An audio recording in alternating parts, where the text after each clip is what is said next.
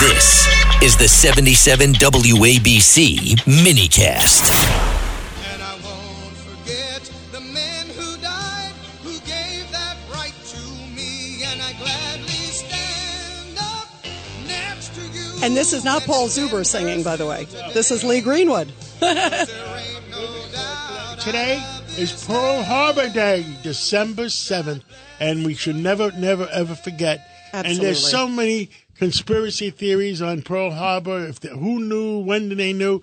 To, to bring in Frank Morano from the other side of midnight, The conspiracy Uh, the- expert. the conspiracy expert. What the heck went on in Pearl Harbor? Did they really know it was going to happen? And and and uh, who was telling me? Somebody else was telling me they didn't know where the fleet. was. They were looking for the Japanese fleet and they couldn't find it. Yeah, what do you it's know? great. It's great to be on with everybody, especially my borough president Vito Fossella, whose uh, leadership on the congestion pricing issue is the only person uh, that may make it possible for me to afford to continue to drive to work. But uh, we've looked at this a lot over the years, but especially over the course of the last two months, because a lot of people are drawing parallels with what happened with Pearl Harbor and both the October 7th terrorist attack in Israel and the September 11th attack, because it's now come out that certain Israeli intelligence officials had knowledge of this Hamas plan. And obviously, we remember the story in the run up to September, September 11th that there was a, a, a presidential briefing that Al Qaeda was determined to attack within the United States.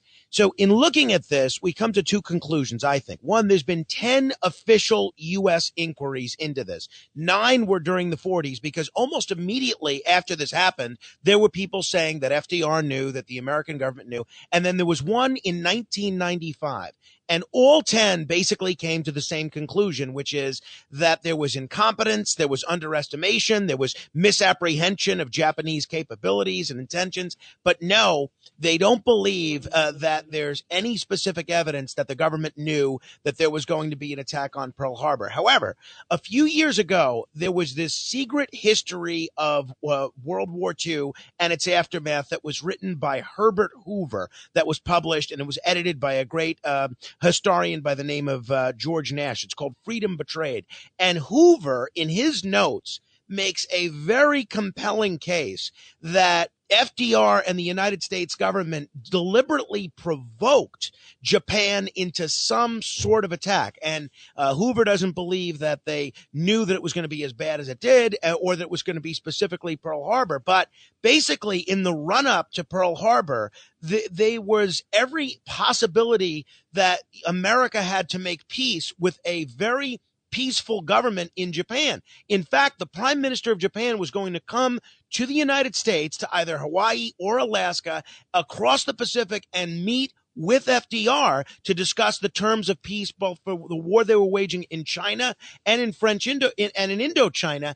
And the details of that meeting were leaked. Now, when uh, somebody is willing to go out of their way to show that kind of humility in Japan, So in other words, Japan had knell. Japan had no choice but to attack.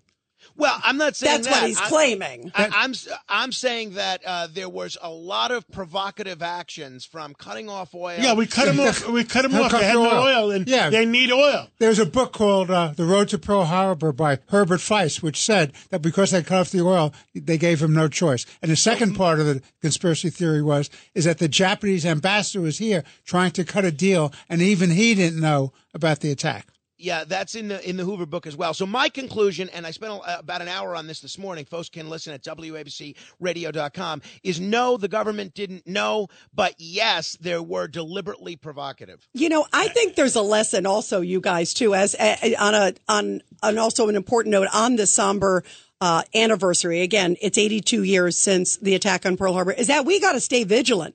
I mean, look at our borders right now. We've been talking about our wide open borders, how vulnerable we are to attack. This is the same week we had the FBI director this week earlier, John, who was saying that he has never seen a threat level to America like he's seeing now. And that to me is such a painful reminder when I think Yep. of Pearl Harbor. Eyes open, guys. Eyes open. You can listen to Frank Morano every night, Monday through Friday. He'll be on tonight uh, from 1 o'clock in the morning to 5 in the morning. So if you can't sleep like me, well, turn on the radio and you'll have Frank as company. I hate Frank because he keeps me up. I want to go to sleep and then I listen to Frank because he's so interesting. All right, so guys.